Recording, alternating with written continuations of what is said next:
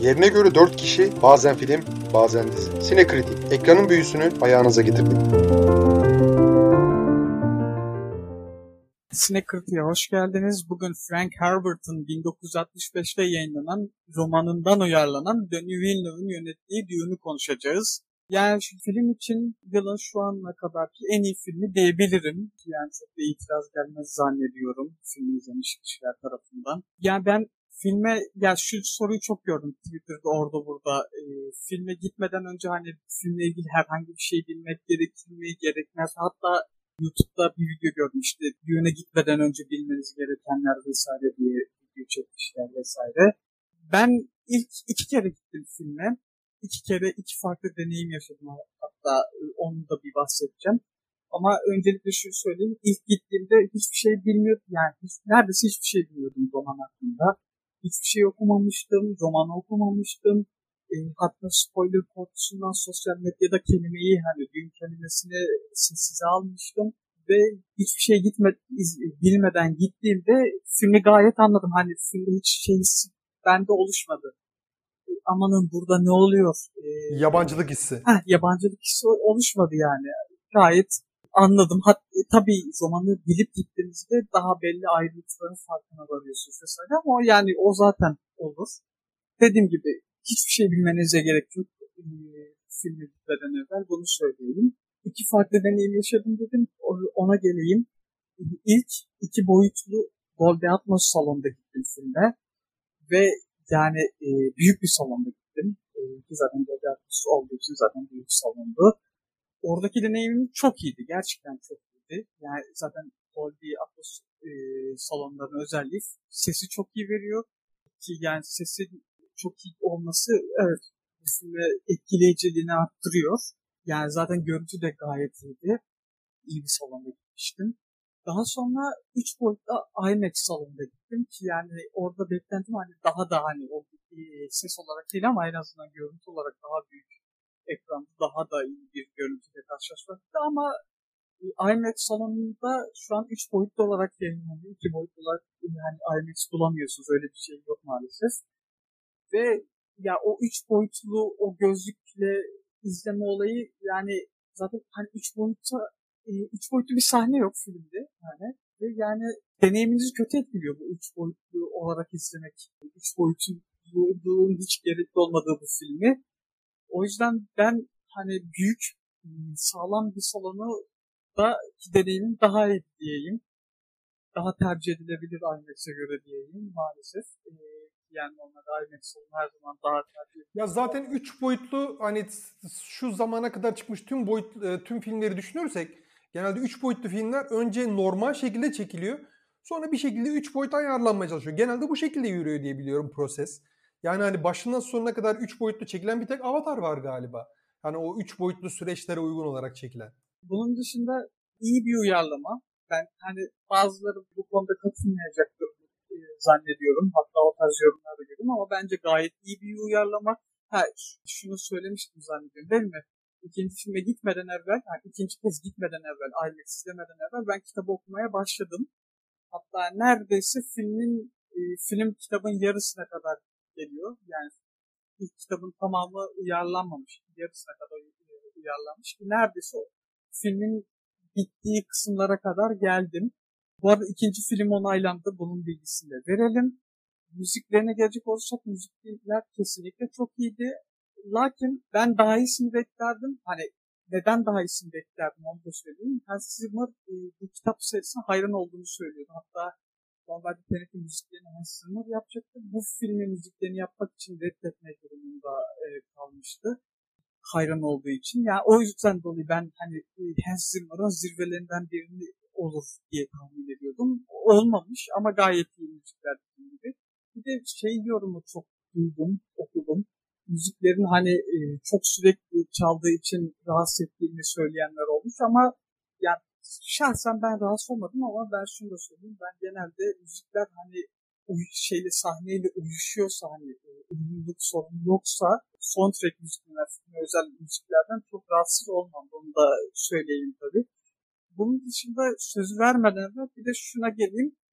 Ben işte e, müziklerine tekrardan Spotify'dan daha sonra final çıktıktan sonra dinlerken Hans Zimmer'ın oradaki sayfasına girdim ve iki ayrı Dune albümü daha gördüm Hans Zimmer'ın sayfasında. Bunlardan biri Dune e, Sketchbook ve diğeri de The Art and Soul of Dune. Bunlardan biri işte e, müzik, film için hazırlanan müziği hazırlama sırasında o keşif yolculuğu sırasındaki e, bir takım müzikler albümlerden bir tanesi. Diğeri de filme özel e, işte filmden şeydeki arka planından bir takım resimler, bir takım sanat e, çalışmaları işte e, nin olduğu bir takım e, işte film çekme esnasındaki hatıratların yazıldığı özel bir e, ciltli kitap yayınlanmış. Ona özel bir albümde çıkarılmış. Eğer filmi izledikten sonra kitabını okumaya başlarsınız bu e, müzikler eşliğinde de okuyabilirsiniz diyeyim. Ve sözü çok uzatmadan İlhan'a vereyim. Allah'tan uzatmadın ha. Ben de yaklaşık hani açılış olarak e, Enver'e benzer şeyler söyleyecektim. Ben tabii ki biraz yoğunluktan, biraz da hani e, gündüz işimden dolayı çok fazla ikinci defa gitme imkanı bulamadım ama e, ilk izleme, izleme deneyim gerçekten iki boyutluydu ki zaten hani IMAX'e de çok ısınamadım ne yalan söyleyeyim. 3D IMAX'e de hiç e, sıcak bakmıyordum. Onun için ilk izlediğimde gözümü neredeyse hiç ekrandan ayırmadan bayağı kesintisiz bir şekilde izleyerek kendi kendime notlar almaya ve e, bu seyir deneyimini yaşamaya çalıştım. İki boyutlu bulabilirseniz ben özellikle tavsiye ediyorum. Şu an hani çıkan filmlerin çoğunun üç boyutlu gösterimlerinin açıkçası hani filmi hemen hemen hiçbir şey katmadığını düşünüyorum. Bu çok uzun zamandır böyle. Gözlükler de boşa masraf. Ee, o izlerken sürekli görsel olarak dayak yiyor olma hissiniz de ayrı bir şey. Ki benim için herhalde bunun için zirve o 3D'den dayak yiyerek çıkmak şeydi. Hobbit Part 1'deydi. Çok çok büyük, yorucu bir e, seyir tecrübesiydi. Hani o zamandan beri biraz daha hafifledi ama daha iyiye gitmedi maalesef. E, Dune'u bulabiliyorsanız iki boyutlu ve altyazılı izlemenizi tavsiye ederim. Ki zaten piyasada dublajlı versiyonu galiba henüz yok. Var mı? Ben denk gelmedim hiçbir yerde. Gayet güzel, başarılı bir film. Kitabı henüz okumadım Enver'in aksine. Çünkü bayağı şu an önümde ve halletmem gereken bir sürü şey var. Güç bela film izleyecek zamanı bile zor yaratıyorum. Ya aslında hani o kadar da doğru değil. Çoğu zaman evde oyalanıyorum ama hani o motivasyonu bulup tekrar kitabı okuyup ikinci bir kere şey yapabilecek enerjiyi kendimde bulamadım diyeyim. Ama ikinci defa yine gideceğim filme elbette. Çünkü ikinci defa izlemeyi hakikaten e, hak ediyor. Bir de ikinci defa izlemeyi niye hak ediyor? Filmde e, işaret dili olan bazı sahneler var arkadaşlar. Ben özellikle hani sahneye, dekorlara, ne bileyim e, oyuncuların kıyafetlerine, görselliğe falan odaklanırken hop bir baktım aşağıda altyazı geçiyor. De, orada el işaretiyle, işaret diliyle bir şeyler anlatıyorlarmış. İki oldu, üç oldu. Artık şöyle biraz daha geriye yaslandım. Artık daha geniş bir açıdan bakmaya başladım. Ya böylece yani hani filmin ya atıyorum 11-12 tane işaret diliyle iletişim kurulan sahnesi varsa rahat 5-6 tanesini bile ıskaladım öyle genele bakmaya çalışırken. O açıdan özellikle yani hani bir hafta geçti gösterime girmesinin üzerinden ama eğer gidecekseniz yani hani sadece görselliğe, karakterlere vesaire şeyin yanına aynı zamanda altyazılarda kaçırmayın yani hani çünkü atıyorum bir karakterin konuşması ve ona takriben gelen altyazı başka işaret dili böyle bir bakıyorsun gizli bir şekilde işaret diliyle iletişim kurmaya çalışıyorlar. Ne olduğunu kaçırıyorsun ve ben kaçırdım. Ona özellikle seyircilerin dikkat etmesini tavsiye ederim. Hans Zimmer'in müzikleri ya yine Enver'in dediğine benzer bir şekilde şey yapacağım. Ya hani e, misal Tenet'te çalışma şeyini ya ben dün hayranıyım bu yıldır bu şeyi istiyorum diye şey yapınca ben de herhalde dedim John Williams tarzı bir şey çıkartacak e, bu sefer diye. Yani hani çok havaya girmedim. Aslında çok belki de hani şimdiye kadar ki yaptığı film müzikleri arasında en banal ve sade açıkçası çok da klişe yani hani biraz daha orijinal biraz daha kışkırtıcı bir şeyler bekliyordum. Ya dediğim gibi hani John Williams nasıl Star Wars'a aslında görev aldığı çoğu filme bir level atlattıysa Dune'a bu hayranlıktan dolayı bir ekstra bir katkıda bulunur diye ümit ediyordum. O maalesef gerçekleşmedi. Yani e, en azından hani mesela Batman e, üçlemesinin müzikleri direkt akılda bir yer ediyor. Onun gibi bir şey bekliyordu insan gerçekten. Yok abi yani hani e, bir de özellikle hani Christopher Nolan'la fazla takılmaktan mı dolayı ne bilmiyorum.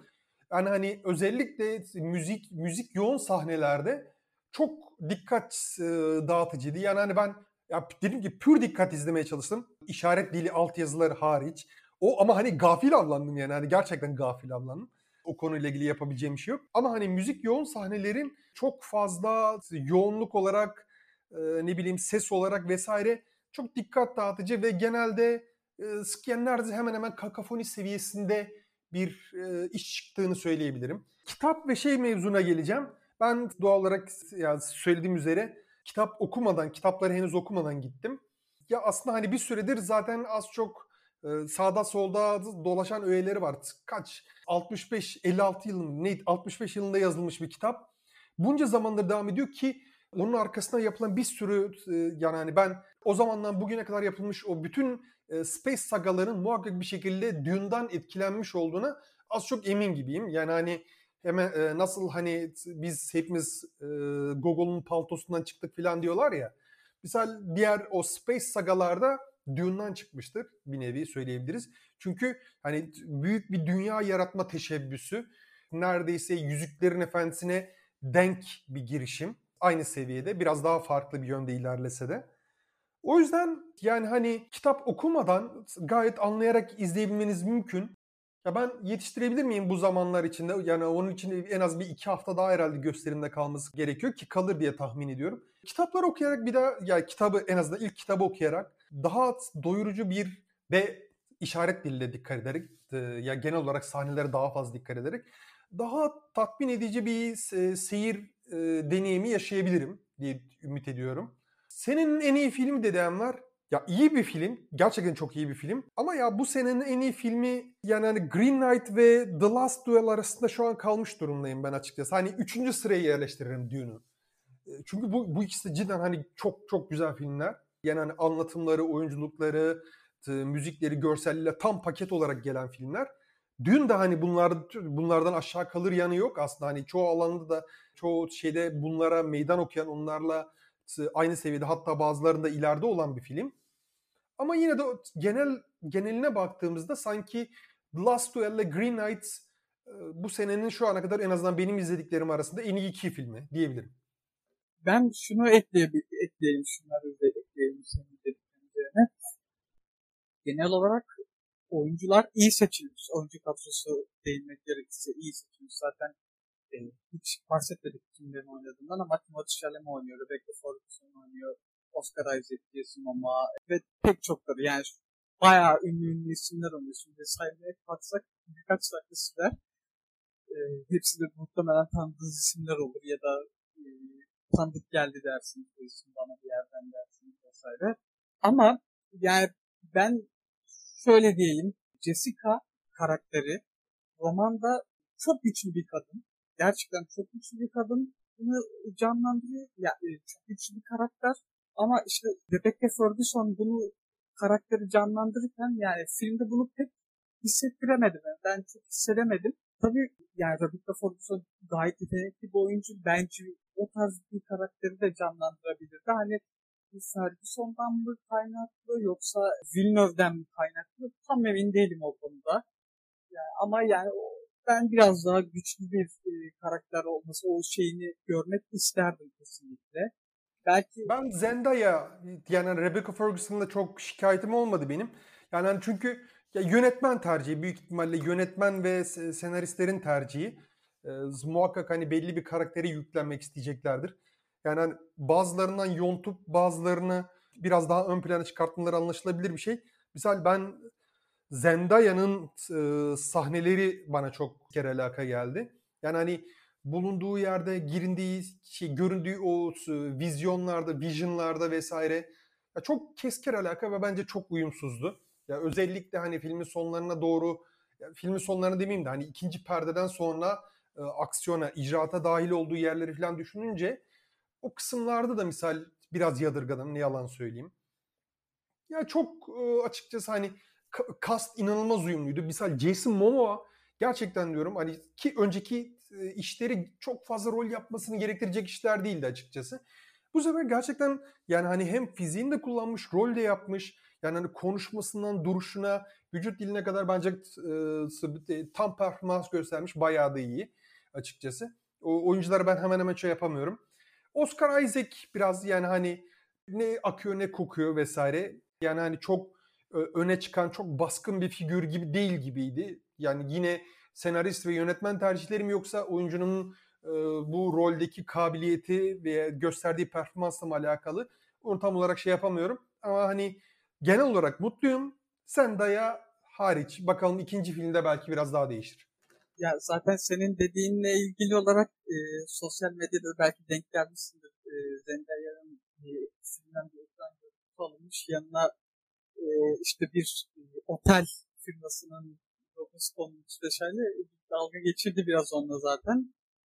Yani ben bunu demiş olayım. Bunun dışında şey demiştim en başta işte iyi bir uyarlama olduğunu söylemiştim. Yani bu dediğim gibi gerçekten iyi bir uyarlama olduğunu düşünüyorum. Ama tabii eksikleri yok mu? Var. Kesinlikle eksikleri var.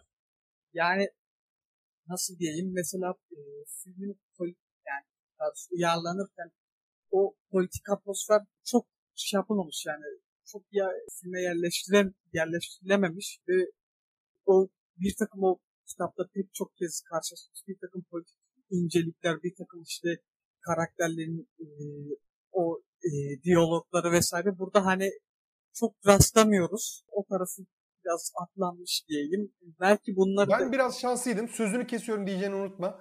Ben hani hakikaten çok şanslıydım. Tam bir dün fanatiği Ankaralı bir Ankara Ankara'dan İstanbul'a yakın tarihte transfer olmuş bir avukat abimiz vardı yanımızda. Dün şeyine bayağı bir hakim. Yani hani o da eski geeklerden. Film çıkışı bayağı konulara izah etti. Yani hani niye aslında e, Spice'a bu kadar ihtiyaç duyuluyor? Spice'lar nereden geliyor? E, niye bu gibi şeyler mesela hani e, bu özel kalkanlar, kılıçlar neden silahlar yok vesaire. Ve onların tabii ki kitapta da anlatılmıyor yanlış bilmiyorsam. En azından ilk kitapta anlatılmıyor diye biliyorum. Onlar biraz daha ileride genişlediğinde daha izah, izah ediliyor. Ama hani ben en azından aydınlandım ve hakikaten düşeş olmuş. Yani hani normalde öyle havadan sudan konuşurken bir anda abi gidelim mi gidelim mi? Dört kişi bir anda girdik. Birisi hakikaten tam Dune fanatiği çıktı. O benim için düşeş oldu. En azından hani ben film sonrası eksik tarafları onun ondan bilgi transferiyle aldım en azından. Ama dediğim gibi hani daha bu evren çok açılacak ve başarı başarı kıstası eğer devam ederse büyük ihtimalle Star Wars'a rakip bir franchise haline de gelebilir. Ki yani aslında hani Star Wars'un sağını solunu kurcalarsanız da zaten Dune'dan aparılma bir sürü şeyde bulursunuz. Ama tabii ki yine bazılarının söylediği gibi seçilmiş beyaz çocuk hikayesi değil. Ona da döneceğiz. Ona da gireceğiz elbette.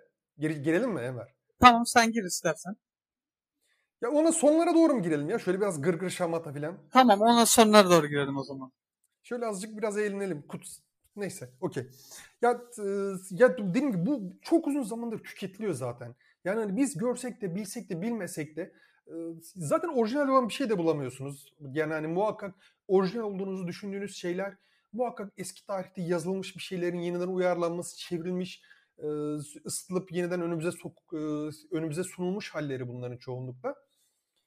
Dune çok uzun zamandır çok influensal bir influensal mi oluyor bunun? Influential'ın Türkçesi herhalde öyle bir şey galiba diye tahmin ediyoruz ya da sallıyorum.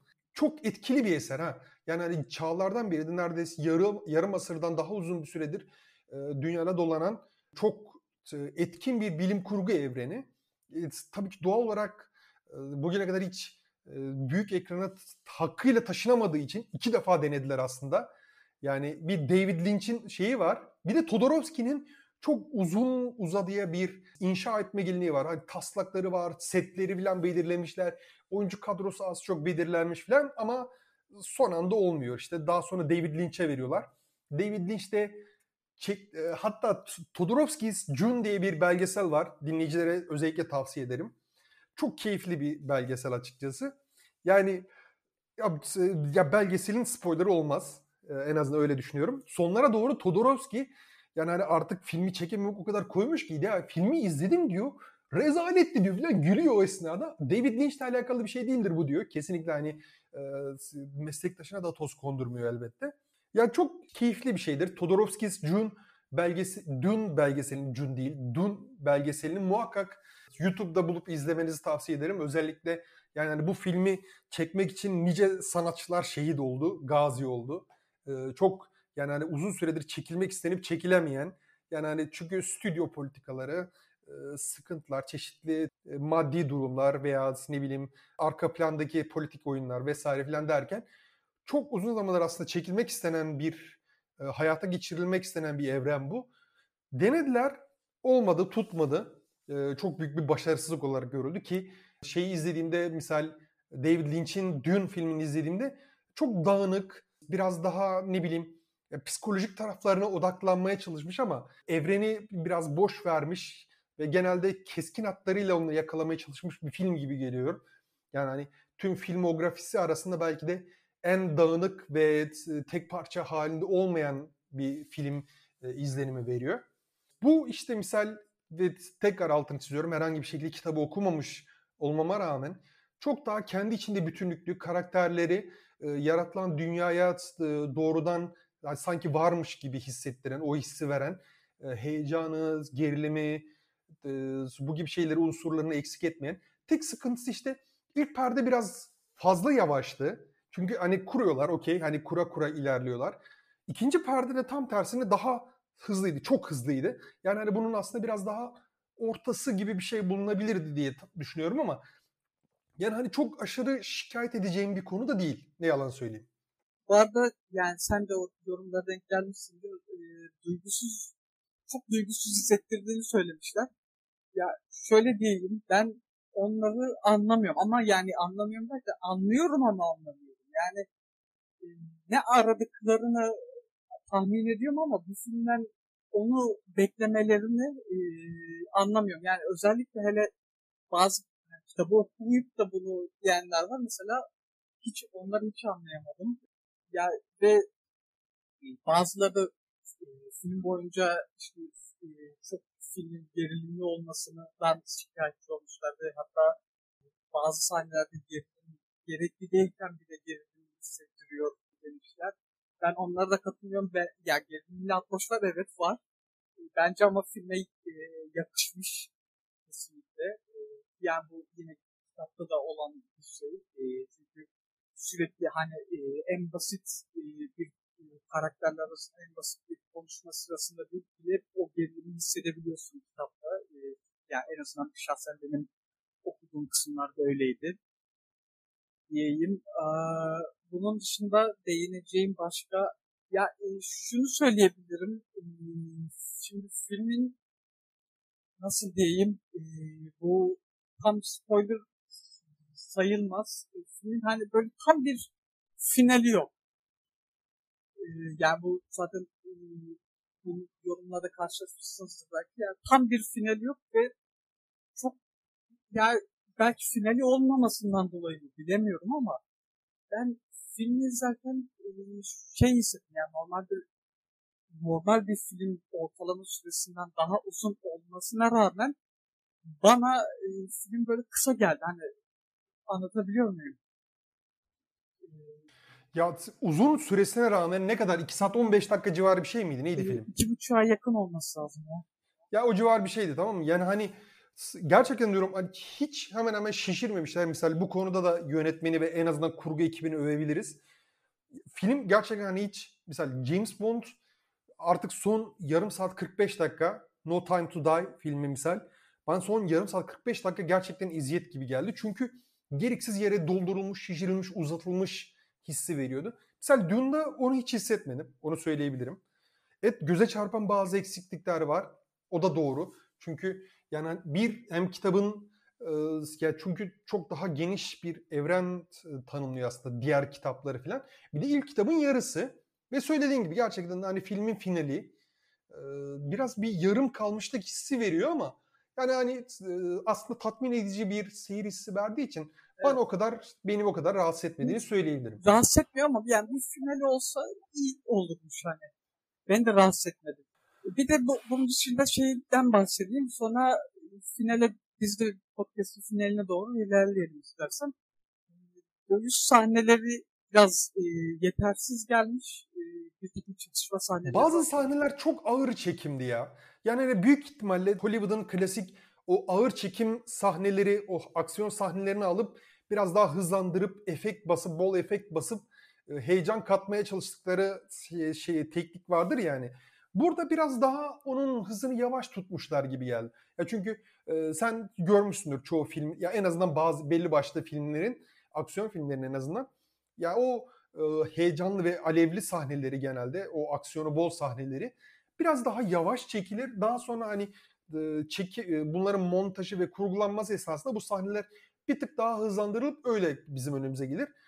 Bazı yerlerde hakikaten akmıyordu ya aksiyon. Yani Ya Yani- ben aslında şunu söyleyecektim. Yani dövüş sahneleri yetersiz ama o çatışma esnasında e, olduğu için o dövüş sahneleri genelde e, belli patlama sahneleri de var ve patlama sahneleri biraz daha yani görkemli hissettiriyordu. Hani o, o oradaki eksiği o kapatmış diye düşünüyorum ben.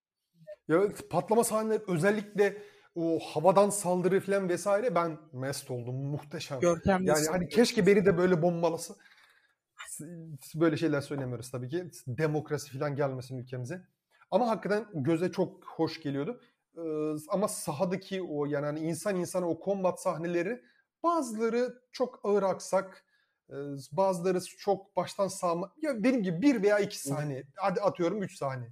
Ama onun haricinde mesela ikinci yarı bayağı bir aksiyon bombası gibi bir şey sayılır neredeyse. Hani öyle çok dehşet bir gözümüze batmadı ama birkaç sahne gerçekten e, çok e, filmin ritmini, akışını baltalıyormuş gibi hissettirdi açıkçası. Ne yalan söyleyeyim. Evet geçelim mi şeyleri artık şöyle sonlara biraz Evet. kan dökelim mi? Evet. Şimdi ne diyorsun Enver? Yani bak e, bu film misal ya Erebus beyefendi aslında bununla ilgili şey yaptı. Bir izahat verdi. Çünkü o e, bu evrene daha hakim. Aslında onu işte jeton geç düşüyor biliyor musun? Onu da davet et. Ah, neyse yapacak bir şey yok. Yani hani onları yapmak istediğimizde misal yani o o günden bugüne gide hani bir de bu evren yaratımının neredeyse ilk örneklerinden birisi. Ya atıyorum hani bir beyaz erke bir beyaz e, cis erkek dünyayı, evreni, kainatın kurtaracak seçilmiş kişi gibi bir konsepti takipçisi değil. Büyük ihtimalle bu konsepti yaratanlardan birisi. Ya ikincisi de yani hani ya böyle bir eleştiri getirilmesi büyük ihtimalle ya çok mantıksız yani hani e, dönemin şartları şeyini ben çoğu zaman saçma bulurum. Yani hani dö- dönemin şartları falan dediğinde misal e, köleliği de ne bileyim işkenceyi de idam cezasını da filan bunların hepsini haklı görebilirsiniz aslında. Dönemin şartları e, muhabbeti çoğunlukla boş kapıya çıkar. Ama hani o dönemin birebir e, en hot topiklerinden birisi olmadığı için yani hani ve aslında bir sanatçının da dünyayı yaratırken bir evren yaratırken kafasındaki bir şeyi kağıda e, ne bileyim e, görsel alana aktarırken illa bir bir politik ajandası olmak zorunda değil. Yani hani şunlara dikkat edeyim, şunları yapmayayım, şunlardan kaçınayım. Yani hani bu gerçekten diyorum artık iş çok garip bir yere gitti. Bir de son zamanlarda dün görmüşsündür e, şey Killing the Mockingbird ve Lord of the Flies kitaplarını e, şehir kütüphanelerinden falan kaldırmışlar. Yani bu Vogue e, müdahale artık çok küstahlaşmaya başladı. Yani hani bu bunların izni olmadan bunların e, sansüründen o altın makasından geçmeden büyük ihtimalle artık hiç kimse bir şey üretemeyecek gibi geliyor. Ve bu düpedüz saçmalık. Çünkü insanlar kafalarındaki dünya neyse onları yaratır, bir sanat eseri haline getirmeye çalışır. Başarır başarmaz o kısmına girmiyorum. Sana sunar, okuyuculara, seyircilere, dinleyicilere bunları sunar. Sen de bunları bir şekilde yani hani beğenirsin, beğenmezsin, alıcısı olursun, olmazsın. Ama hani böyle otomatikman belli bir kalıplara şey yapıp ha bu böyle, o öyle falan deyip total reddetmek bana çok saçma geliyor. Katılıyorum. Dediklerine katılıyorum. Ben çok konuşmuyorum. Oğlum beni mi attın ateşe? Evet. Ya o halde madem şey yaptık sonuna kadar gidelim anasını dedim ne olacaksa olsun. Ee, hiçbir zaman açıkçası ya, politik bir ajandası olması gerektiğini inandığım bir şey değildir sanat. Yani hani sanat için sanat şeyine biraz daha yakınım açıkçası öyle düşünürsek. Belli başlı politik ajandalara şey yapmaya çalıştığınız zaman o iş artık sanattan bir tık uzaklaşıyor. Ee, artık propaganda işine giriyor tamam mı? yine de bak hani propaganda köklerine rağmen mesela en azından sinema açısından konuşayım. Çağlar aşarak gelen mesela iki tane büyük film söyleyebilirim. Birisi Potemkin Zırhlısı ki o dönemin en ağır Stalinist şeyleri altında, gözetimleri altında ve sansürleri altında çekilmiş bir filmdir. Yani hani ta çağlar ötesinde sinemayı etkilemeye ve hani sinemanın yapı taşlarından birisi olarak kabul edilmektedir. Ve ama tekrar ediyorum ağır bir propaganda şeyi vardır orada özellikle bir e, damarı vardır. Bir de Birth of a Nation. Belki de dünyanın ya en ırkçı filmi demeyeyim de hani zamanında ırkçılığın temellerinin atılmasını çok kullanışlı bir araç haline gelmiş Birth of a Nation. Misal hani o da misal karakter yansıtması, kurgu, çekimler vesaire aklına alabilecek neredeyse çoğu yerde ki zamanın çoğu büyük yönetmeni de e, yani hani sinema tarihinde de çok önemli bir yere koyar. E, misal inanılmaz ırkçı, tamamıyla siyahi karşıtı, Ku Klux Klan destekçisi bir filmdir. Ama yani hani sinema tarihindeki yerini inkar edemezsiniz bunların. Yani hani bunları atıyorum komple kilitleyip şey yaparsanız yani hani sinemayı temize mi çekeceksiniz? Misal sinemanın temize çekilmesi gereken dışlama, ne bileyim taciz, yıldırma, ağır koşullarda çalıştırma gibi bir sürü şeyleri var. Dünyanın her yerinde sadece Hollywood'da değil. Yani hani eski defterleri açmaya çalışırsanız ve o eski defterlere bağlı olarak eserleri de yargılamaya çalışırsanız ben ne kalacağını söyleyeyim mi elimizde? Büyük ihtimalle esaretin bedeli kalır. Bir tane esaretin bedeli kalır. O da hapishanede yaşayan zulümlerin geri kalan tüm filmleri silebiliriz. Büyük eğer bu zihniyette teslim olursa her şey gidişat bu. Yani hani ılımlı ne bileyim suya sabun gidişat o çünkü hani artık nasıl derler misal bir filmin yaratılan dünyasında transfobik bir insan da olabilir. Yani hani onu resmedeceksin. Ne bileyim ya bir trans insanın yaşadığı sıkıntıları da resmedebilir. Ne bileyim bir ı, ırkçının da yaşadığı şeyleri. Yani hani bunu nasıl yansıttığı bunu ya bu karakterleri yansıtmasından daha ziyade bunları nasıl yansıttığı daha önemli.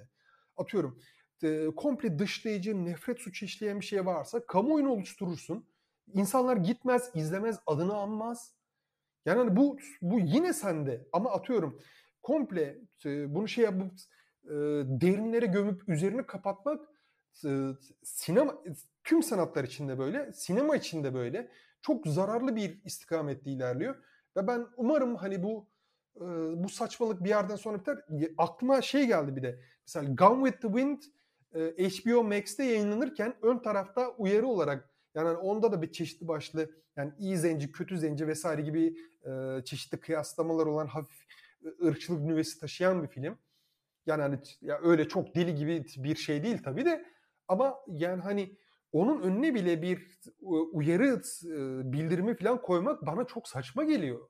Yani hani sen bu bunu bu kısmını seyirciye bırakma. Seyirciye, okuyucuya bu sanat eserini merak edip zamanını ve dikkatini ayıran kişiye bırakmak zorundasın. Eğer böyle olursa biz ne bir şey izleyebiliriz, ne okuyabiliriz, ne dinleyebiliriz. Bu saçmalık bir yerde bitmek zorunda.